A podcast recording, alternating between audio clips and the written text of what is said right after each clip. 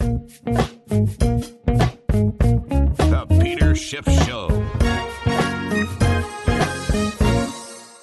Today's episode of the Peter Schiff Show podcast is sponsored by NetSuite, the business management software that handles every aspect of your business in an easy to use cloud platform.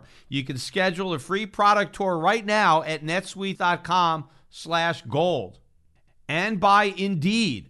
Hiring is one of those things you don't want to mess up. With the stakes high, there's only one choice Indeed. Get started right now with a free $75 credit to upgrade your job post at Indeed.com slash Peter.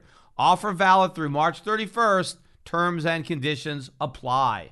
The big market news of the day is the renewed momentum in the rotation out of the growth uh, COVID stay at home type stocks into more value oriented stocks that a lot of investors had completely overlooked uh, during the mania of growth at any price.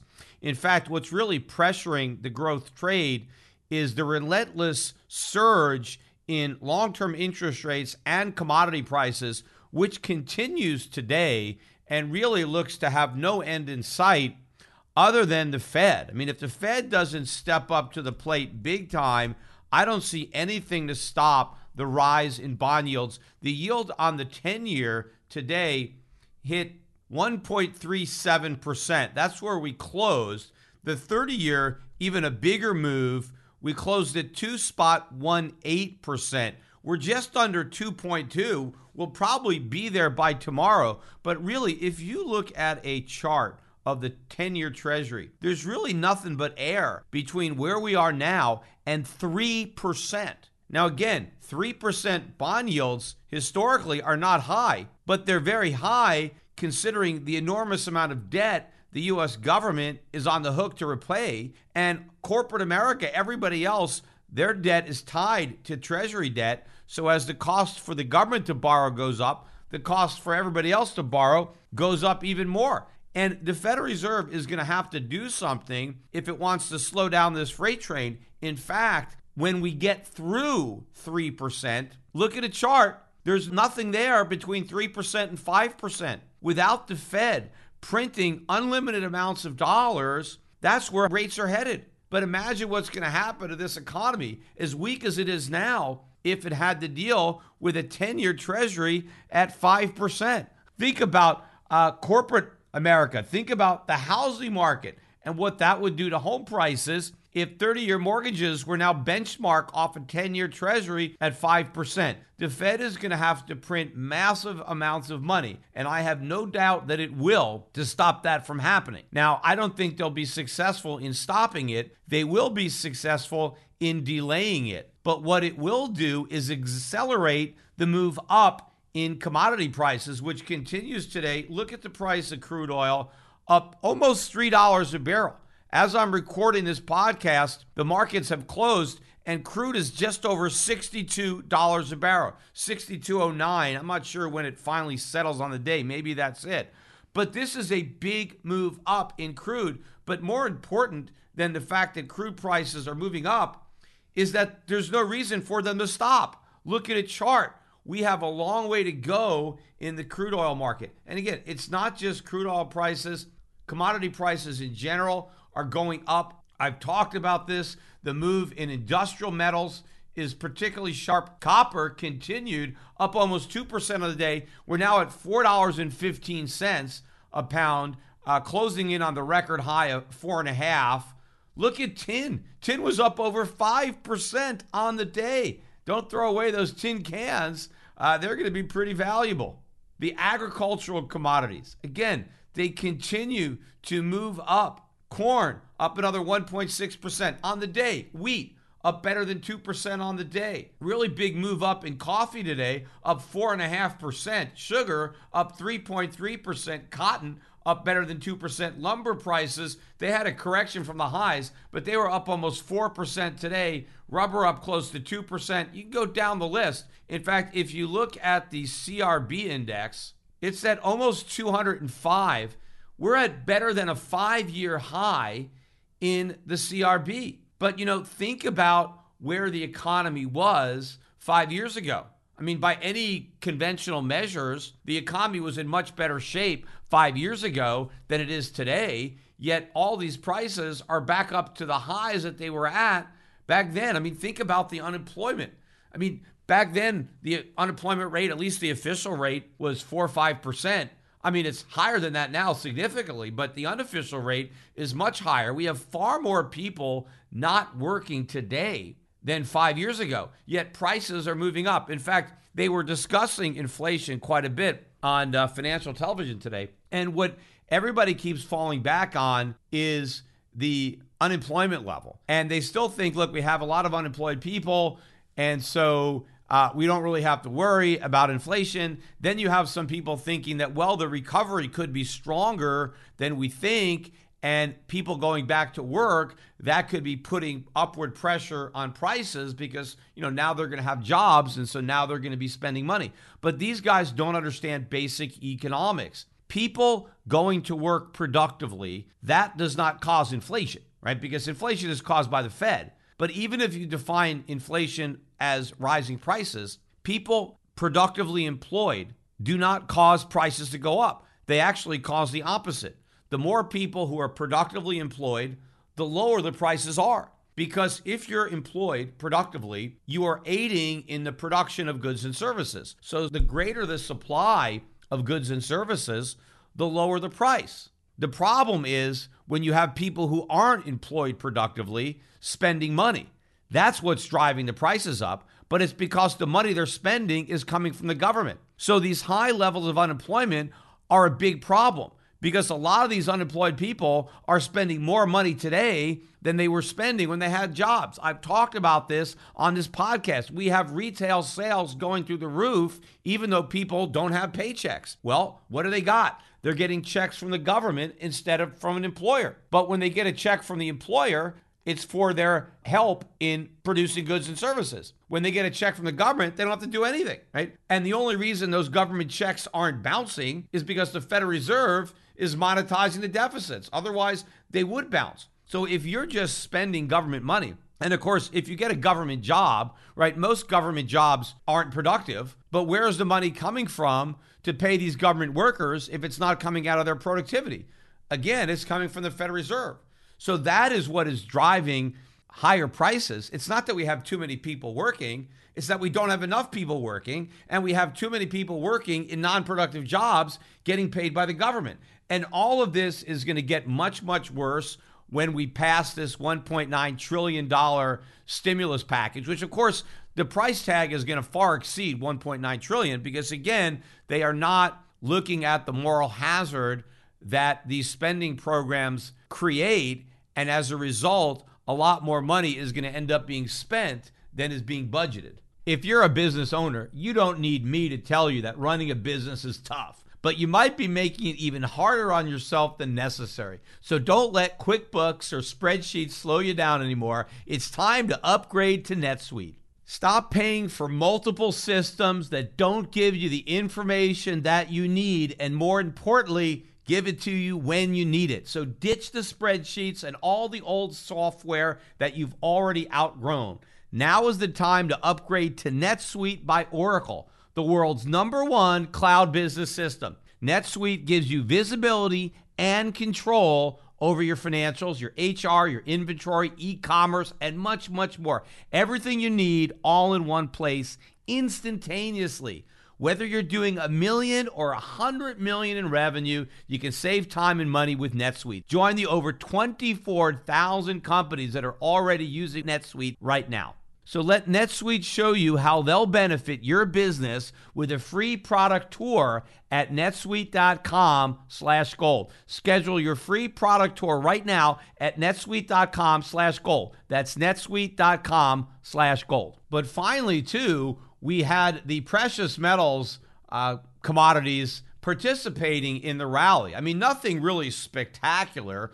We had the price of gold up about $25 on the day. I mean, really, that's not a big move. I mean, it's up, uh, but nothing like what it should be doing and what I think it will be doing in the near future. But at least we're back above 1800. We're about 1809. Silver had a better day with silver prices up about 65, 66 cents, getting close to $28 an ounce now for the price of silver. See, I think one of the things that's driving silver too is that it's moving as an industrial metal as well as a precious metal because it's the industrial metals that are really leading the charge right now. And so silver is kind of in the middle. It's part industrial and part precious. And so it's moving on its industrial components. But once we start to see the bid coming in for gold as a precious metal, then silver is going to enjoy that bid as well. I think it's going to keep going up as an industrial metal, but be supercharged as a precious metal. And I think you're really going to see a spectacular move up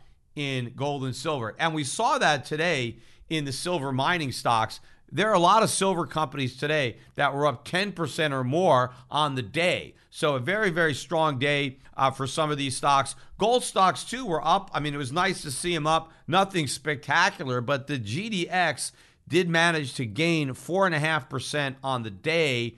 The GDXJ, which has some of those junior miners, was up almost 6% on the day. So, it's a good start. Uh, but I think it's it's small relative to what's coming. In fact, the U.S. dollar was also weaker across the board today. The dollar index finished down 0.3, just at about 90 even, 0.90 on the dollar index. This really is right at support, and it looks to me like we could break through that support level and fall quite a bit from here. And in fact, the reason that we had the pullback in gold and the reason that gold is not moving up with all these industrial metals is because of this narrative that I've been discussing on the podcast that this stronger than expected economic recovery powered by government stimulus is going to result in the Fed raising interest rates sooner than everybody expects, and that tighter monetary policy is going to make the dollar go up. And it's going to be a strengthening dollar that is going to weaken gold. Except one of the main flaws in that narrative, other than the fact that the economy isn't strong, it's a bubble, and the Fed's not going to let the air out of its own bubble, is the fact that the dollar ain't going up, despite the rise in long term interest rates and the rise in commodity prices, the dollar's not going up. It's right on the floor. Now, maybe it's the belief that rate hikes are coming and they're going to strengthen the dollar. Maybe that's providing some temporary support for the dollar. Maybe if it wasn't for the fact that so many people on Wall Street believe something is going to happen that's not going to happen, maybe it's that belief that's been temporarily propping up the dollar. But the key is how much longer can it happen? And once the dollar defies expectations and starts to fall, despite rising interest rates, despite rising commodity prices, then gold has a lot of catching up to do because all the people who have been selling gold based on this false narrative are going to have to rush to buy it back. The only problem is it's going to be a lot more expensive. Meanwhile, look at all the other uh, commodity related stocks, energy related, other resource uh, related stocks, uh, the uh, industrial metal stocks having very, very strong days, as well as a lot of other value stocks uh, that I track and that we own around the world, all seeing significant inflows as money is fleeing from uh, the momentum stocks. I mean, you can see this if you just look at the US averages. The Dow Jones today was the only average of the four to finish positive on the day. In fact, the Dow did make a new record high today, uh, 31,653.48 before closing at 31,521.69. So off its highs, but still positive on the day. Meanwhile, look at the NASDAQ. NASDAQ was down 2.5%, 341 points. When's the last time you saw the Dow Jones close positive and make a record high, yet have the NASDAQ drop 2.5%? Obviously, it's those momentum stocks that are weighing down the Nasdaq. They also weighed down the S&P, but to a lesser degree, S&P closing down about three quarters of one percent. But look at some of these stocks that really got clobbered in the Nasdaq. A lot of these were the darlings of the COVID stay-at-home. Uh, DoorDash that was down 13.5% on the day. Casper Sleep down about 7% looking at some of these here. Snowflake, that was down 7%. DocuSign down over 8%. Peloton down over 9%. You know, another stock that is a recent IPO, Bumble, Uh, that was down 5.5%. This was the dating app that went public, what, a week or two ago? This is a new low for that stock since going public. It did trade as high as 84.80 and it closed today at 67.20, but that stock looks like it has a long way to drop. But speaking of stocks that have dropped a long way, take a look at Tesla, which officially slipped into bear market territory today. Two weeks, I think exactly 14 days from Elon Musk announcing that Tesla spent $1.5 billion buying Bitcoin, shares of Tesla stock are now in a bear market. Now, granted, the entire 20% of the decline didn't happen since the announcement. That's about 16% of the fall. So it was already 4% of the way before the announcement. And now, since the announcement, we've plunged 16%, including 8% today. Tesla down better than 8% in one day. Of course, Tesla wasn't the only uh, crypto related stock getting clobbered today. PayPal down almost 5% on the day. Square was down, well, only 3%, not that bad. Of course, MicroStrategy, that's the the big the big stock of the crypto stocks, that was down about 9%. MicroStrategy is really just a Bitcoin ETF at this point. You know, by the way, Michael Saylor refused to debate me. Right? We both did interviews with the same guy on YouTube. He's got a pretty popular channel and he's a crypto guy. So the the invitation was on friendly turf, right? So the guy asked me if I would be willing to debate Michael Saylor. And I said, sure, I'll debate him. I'd be happy to debate him. And he said, great, let me arrange it with Saylor.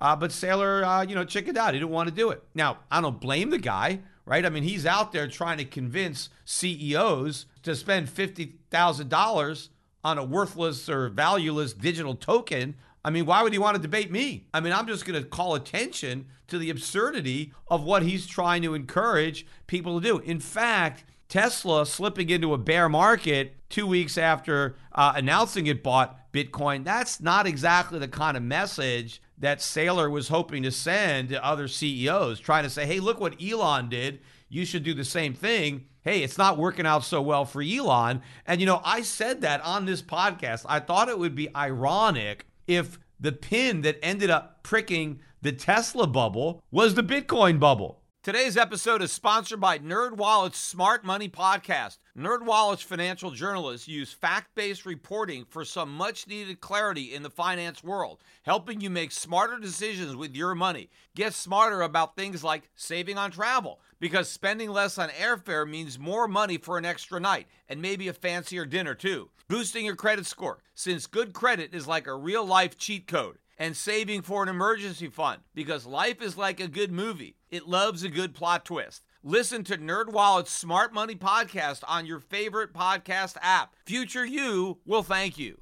Now, look, it's premature to say the Tesla bubble has pricked. I mean, I think Tesla has slipped into a bear market uh, technically on numerous occasions and it has always recovered to make a new high. So I'm not going to say that that's not going to happen, uh, but so far, maybe my observation may turn out to be correct. Now, as far as Bitcoin itself, Bitcoin itself narrowly diverted, falling into bear market territory today.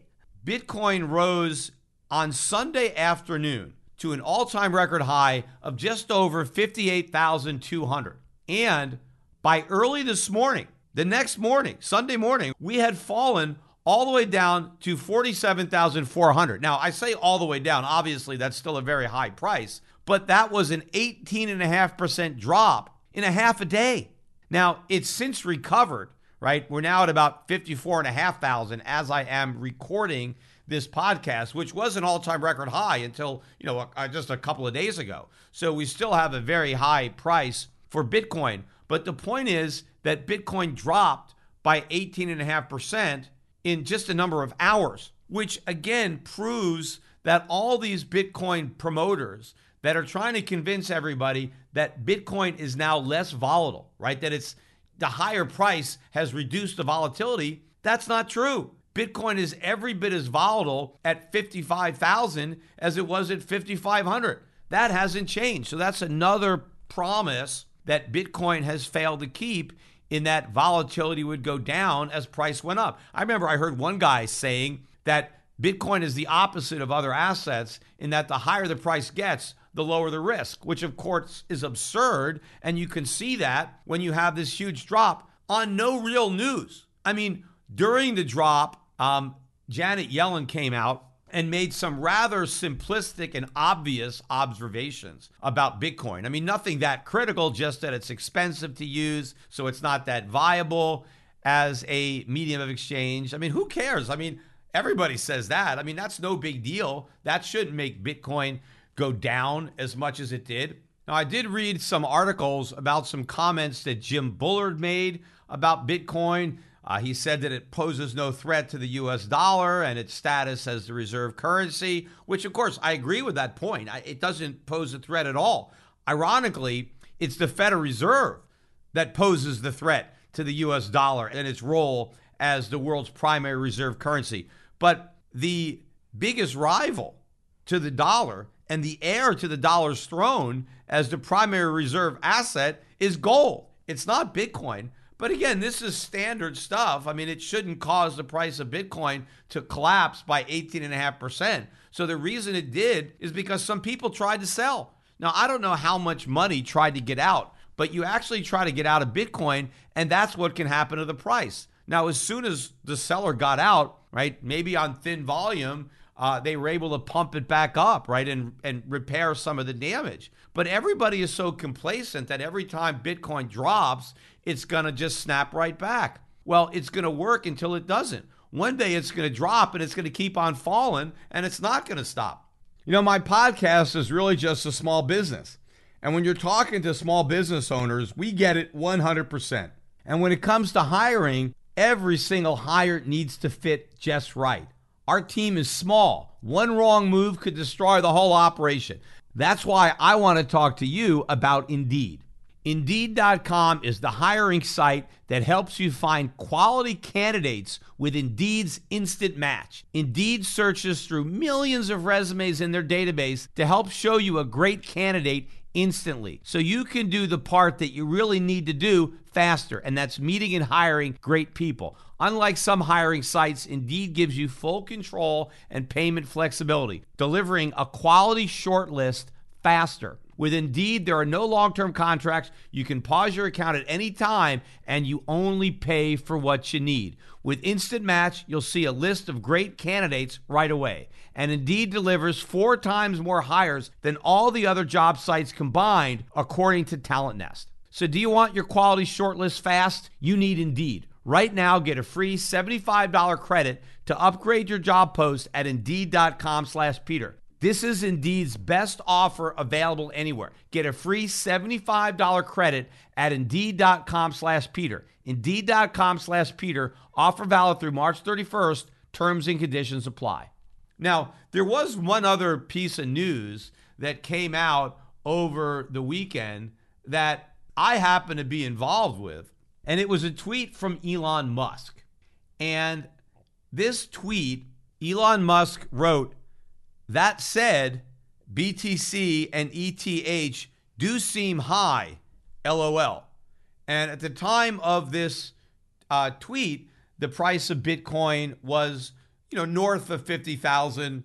Uh, maybe it was 54, 55,000, 56. I don't remember exactly where it was. But I do recall a lot of people responding to that tweet and pointing out that, hey, Elon Musk said the same thing about Tesla stock. He said it was seemed high, and then it went way up after he said that. Uh, so people kind of initially dismissed it off because there was not an immediate reaction other than a small reaction. In fact, I know that Bitcoin made its 58,000 record high after the Musk tweet had come out. So that tweet where Elon Musk claims that BTC seems high didn't stop Bitcoin from going even higher. Now, of course, it's not that it seems high. I mean, it, it's ridiculously high. I mean, it just shouldn't even have a price. So any price is too high. But the interesting thing about that tweet is it was directed at me.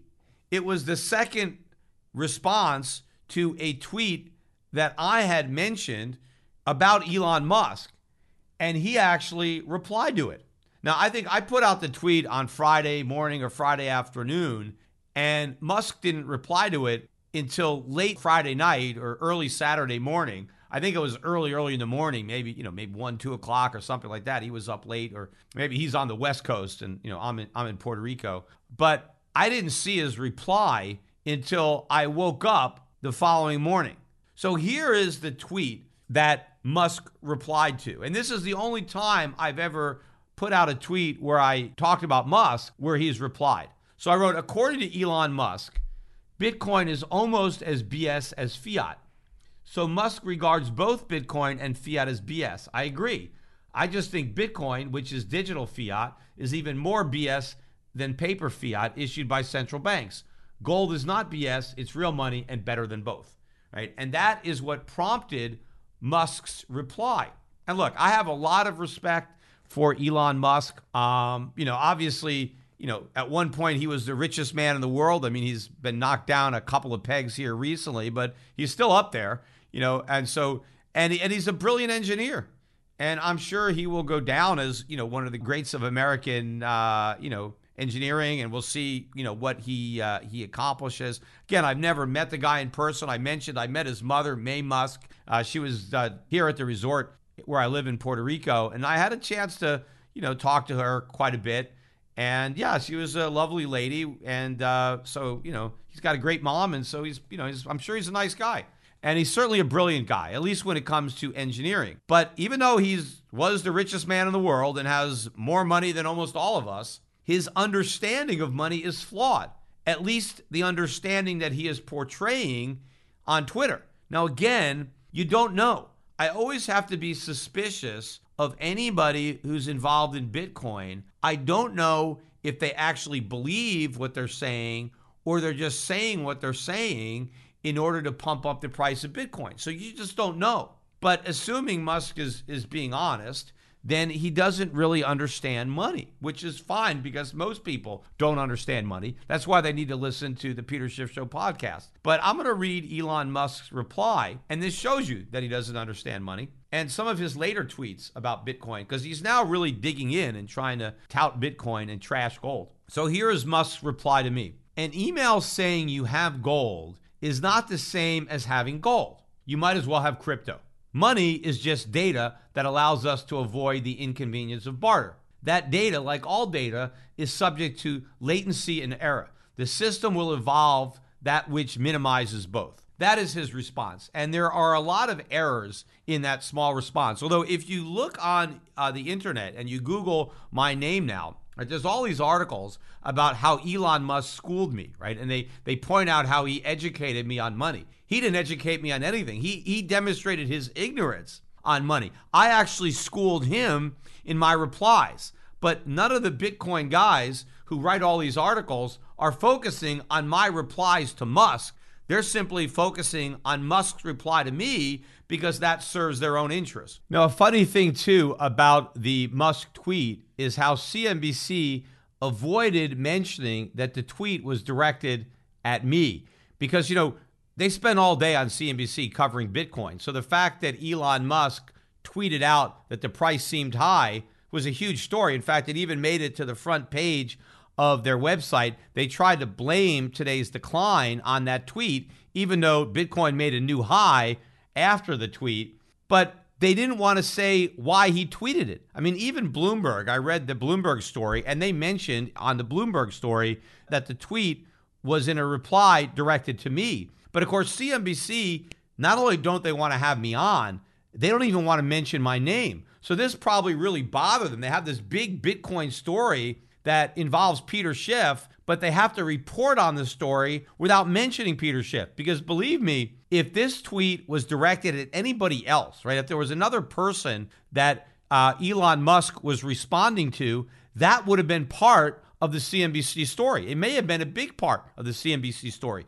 But because Elon Musk was responding to my tweet, they had to completely pretend that it was just an isolated tweet and take it out of context and not disclose or report that it was part of a conversation because then they might have had to say who the conversation was with. But because they did not want to mention my name, they just completely disregarded all of the background on the tweet and just report it as if Elon Musk had just randomly decided to tweet out that the price of Bitcoin looked high.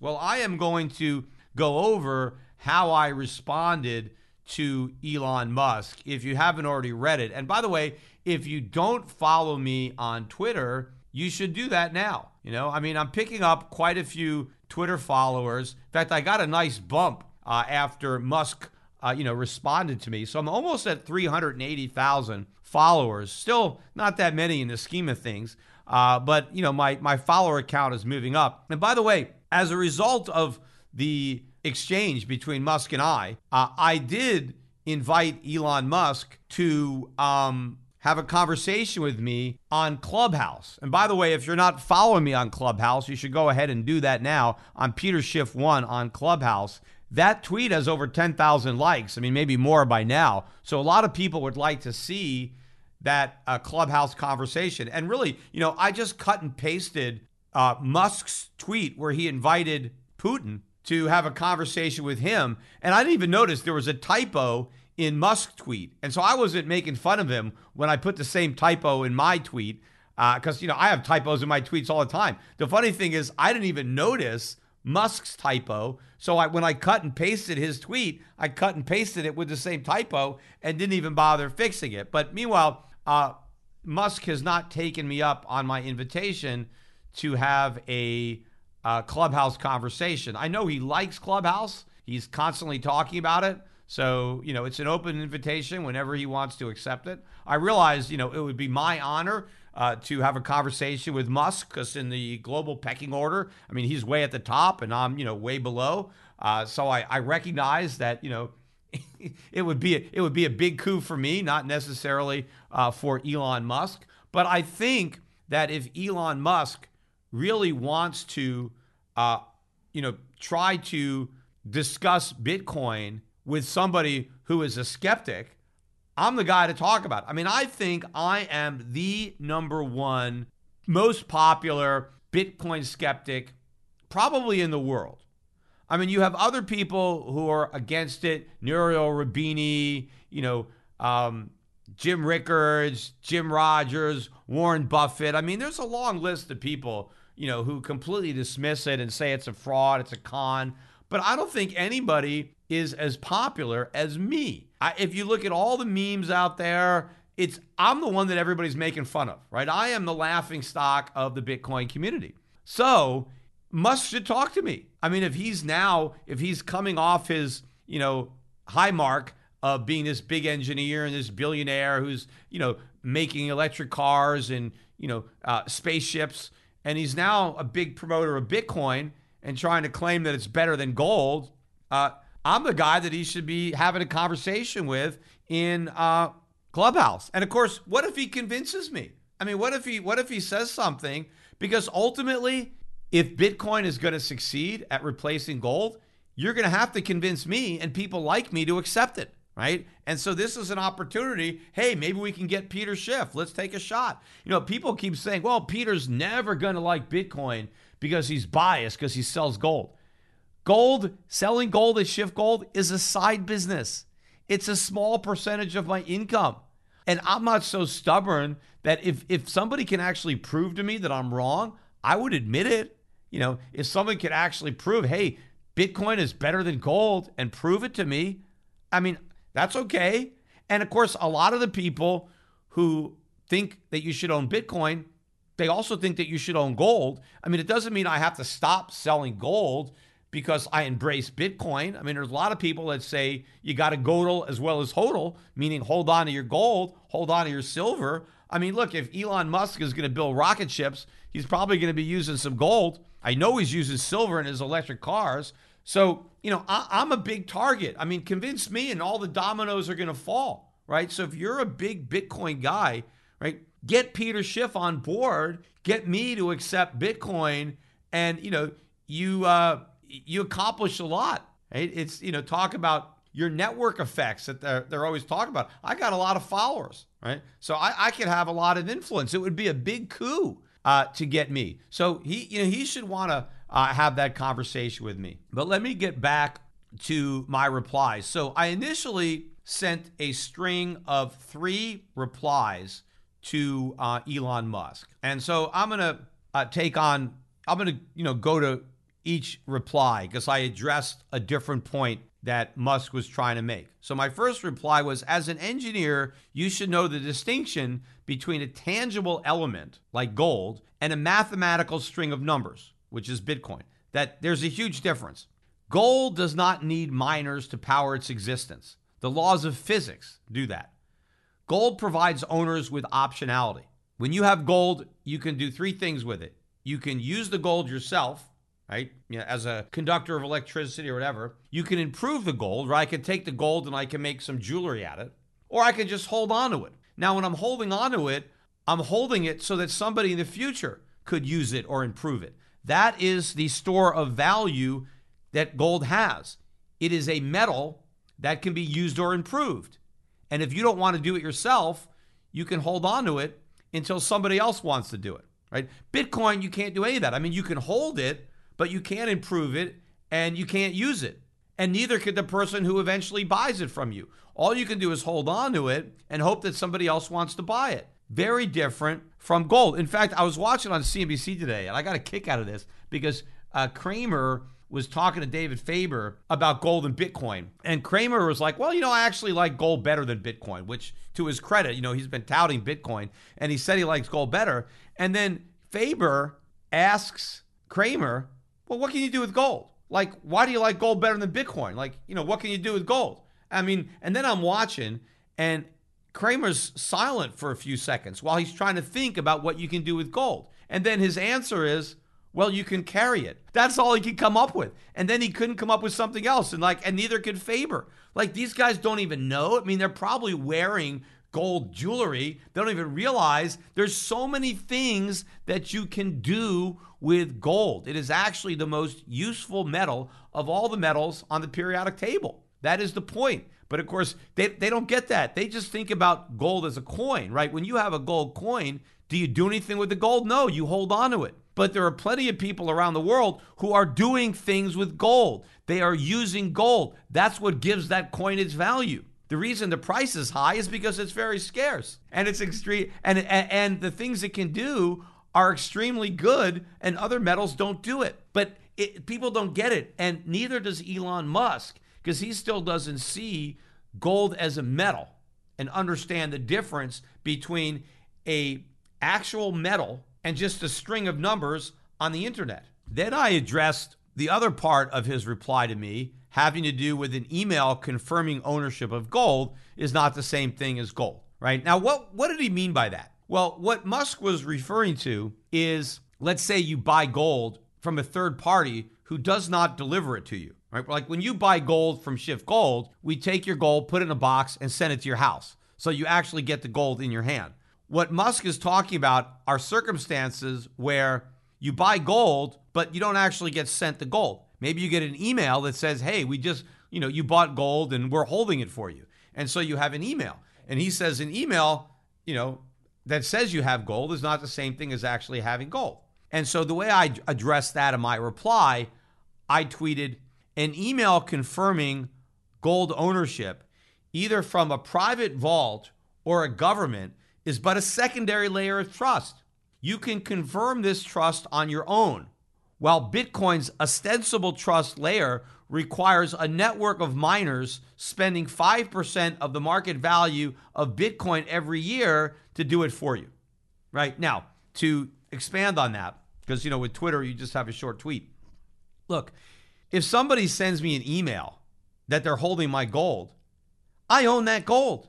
Right? I can verify with that third party. I can send somebody down there to look at the vault. I can ask them to send me a photograph. What's the number of the bar? I you, there's a way to verify third party ownership of your gold, right? And you can always take delivery of that gold at some point in the future. So if you're dealing with a trusted third party, whether you're trusting a government or trusting a private vault, having your gold stored someplace else is owning it. Just because you don't have it in your hand doesn't mean you don't own it. In fact, later on that day, I sent out another tweet, which I thought about later, which I helped make the point. A lot of people own stock in Tesla. And a lot of people who own that stock, in fact, everybody who owns that stock, they don't have this Tesla share certificates in their hand. They have them in a brokerage account. And their broker sends them an email that says, You bought 100 shares of Tesla. Well, is that not the same thing as owning Tesla? Don't you still own it, even if it's in your brokerage account and you don't have the certificate? Yes, you own it, right? According to Elon Musk's own logic, you might as well own crypto than Tesla. Because if you have Tesla in your brokerage account, you don't really own it. Of course you do. This is all nonsense to try to attack the fact that just because you don't have physical possession of your gold, you don't actually own it. And of course, we've had a long history of people storing gold with uh, blacksmiths and then private banks.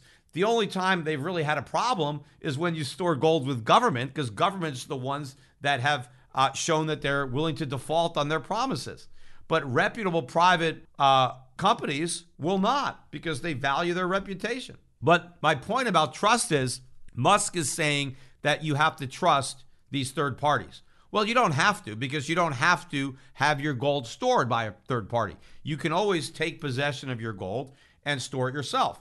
But he's acting as if when you have Bitcoin, there's there you don't have to trust anything. Yes, you do. I mean, every time you do a Bitcoin transaction, the transaction has to be verified. The miners have to verify it. That's why the transactions take so long. They're not instantaneous. They could take hours because miners around the world are verifying these transactions. And it's very expensive. In fact, if you look at the total cost of verifying all the transactions, it's about 5% of the total market cap of Bitcoin. I mean, that is enormous. I mean, in reality, Bitcoin, if it were a currency, it has a 5% negative yield. Now, right now, the yield is being absorbed by the Bitcoin community because the price keeps going up. So you can't see the massive cost of maintaining this network to verify all these transactions. You don't have to do that with gold. No third party has to verify. I can just hand my gold to somebody else. Boom. And if I had ownership of gold in a vault, I can transfer that ownership to somebody else and it would be very efficient and and and and m- much less expensive than transferring my Bitcoin. But then in another tweet, I went into his understanding of money.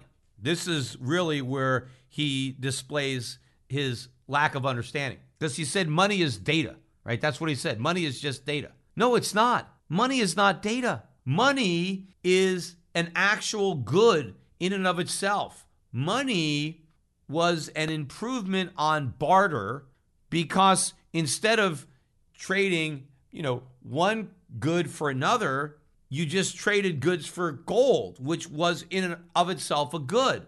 So if you paid somebody in gold, you were paying them with something of value in exchange for the thing of value that they gave you. Now, they may not need the gold, meaning that maybe they're not a jeweler or they're not a chip manufacturer, right? They don't actually need the gold, but somebody needs the gold.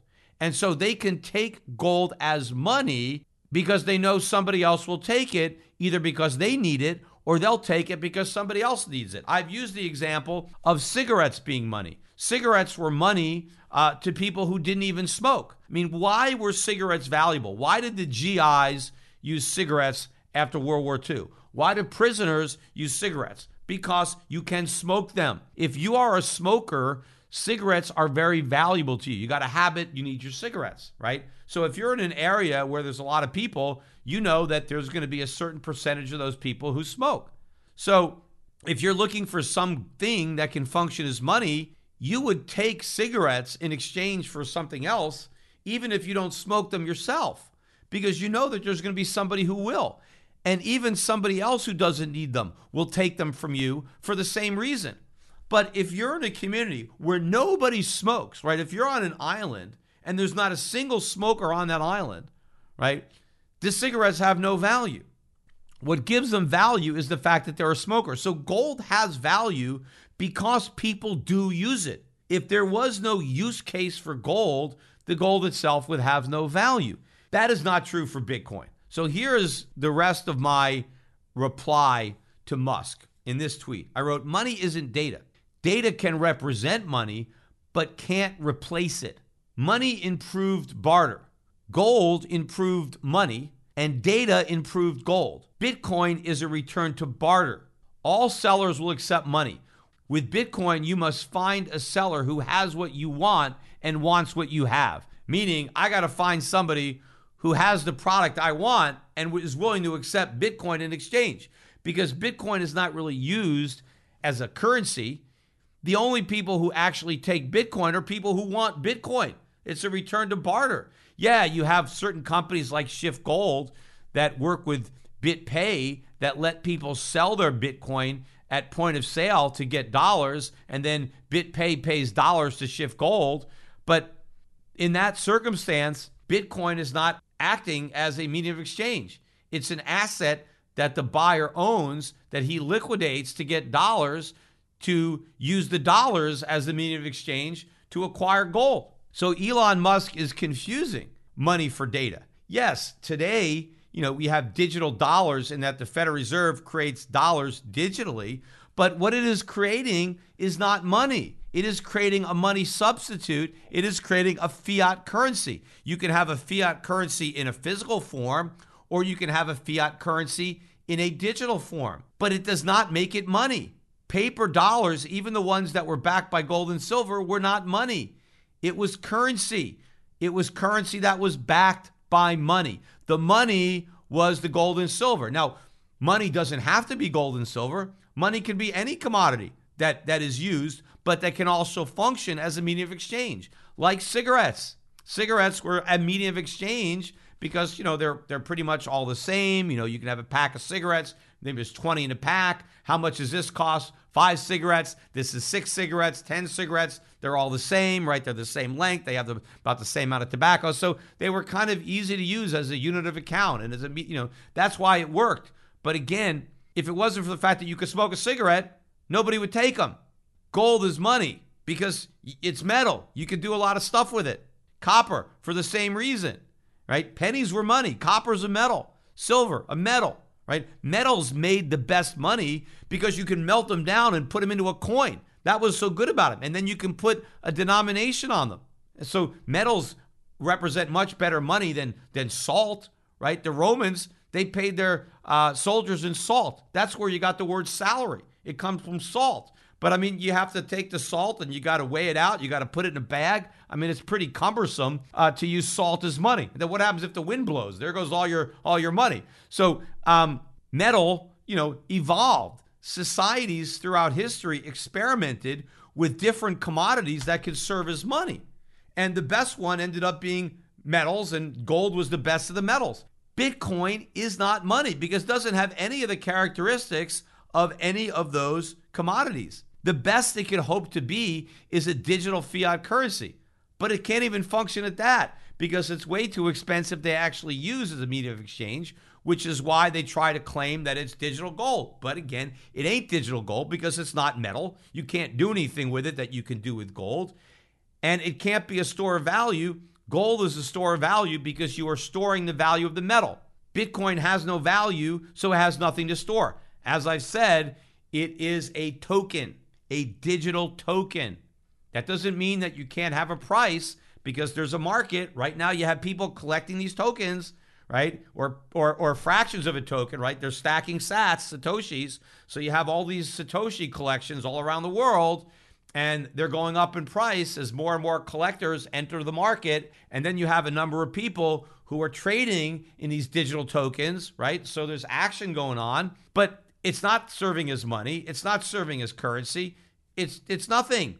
You know, and I remember, you know, I've talked about the Beanie Baby craze. I mean, yeah, at one point people were collecting Beanie Babies and the price kept going up and people were trading them and it was a big bubble. And eventually it popped, you know, and the price crashed. But, you know, the Beanie Babies, at least, you know, they're cute, they're cuddly, they're something. Try cuddling up with your Bitcoin. You know, I don't think these Bitcoin collections, you know, when the when the music stops on this bubble, they're not going to be worth anything. I mean, there's so many uh, Satoshis out there that anyone who wants a collection of Satoshis can have one. I mean, you don't have to have an entire Bitcoin uh, to have a collection because what's the difference? They're all the same.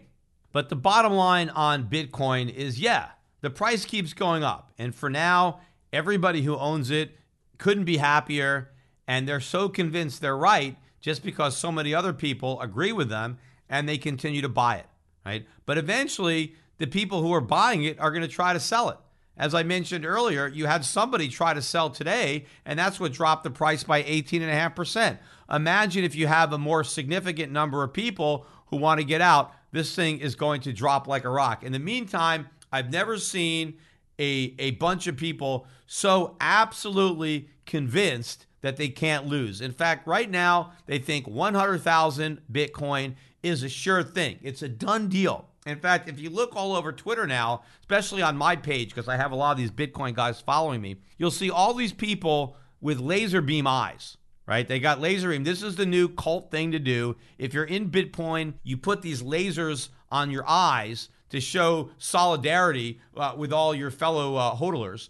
And apparently, the laser eyes is we're laser focused on 100,000. And I guess the idea is to convince everybody, hey, don't sell, right? Stick stick around, don't sell, and let's make this thing go to 100,000. That kind of reminds me of the people who are like, don't sell your GameStop, right? Just keep on holding no matter how high the price goes, even as it had to $500. Don't sell, don't sell. Why did they want to convince everybody not to sell? So they could, right? The people telling everybody else not to sell are the ones who wanted to get out. So they're really trying to gather all this support of people uh, to have these laser beam eyes. Hey, hey, don't sell. You know, we're going to go right to 100,000. Look, can we go to 100,000? Sure, of course. I mean, we went to 50,000. I mean, we can go to 100,000. It doesn't really matter because there's no real value for Bitcoin because it has no value. So the price is all irrelevant. It's just whatever some idiot is willing to pay, right? That's the price. So as long as more people are foolish enough to buy Bitcoin at any price, and as long as the people who already own it are foolish enough not to sell it, regardless of the price, then sure, it can go to 100,000. But the question is how many people that are in Bitcoin know it's a bubble and do want to get out? And when will they get out? And will there be enough buyers to support the market or will it crash? I don't know where that point is. Nobody knows where that point is. Maybe it's at 100,000, maybe it's higher, or maybe it's not. But there's a good chance that the people that are holding out for 100,000 will never see 100,000. And what do you do if the price crashes from here? Just hold on forever and hope it goes back. I have a feeling that's what a lot of people are going to do, and they're going to watch their dreams of riches evaporate.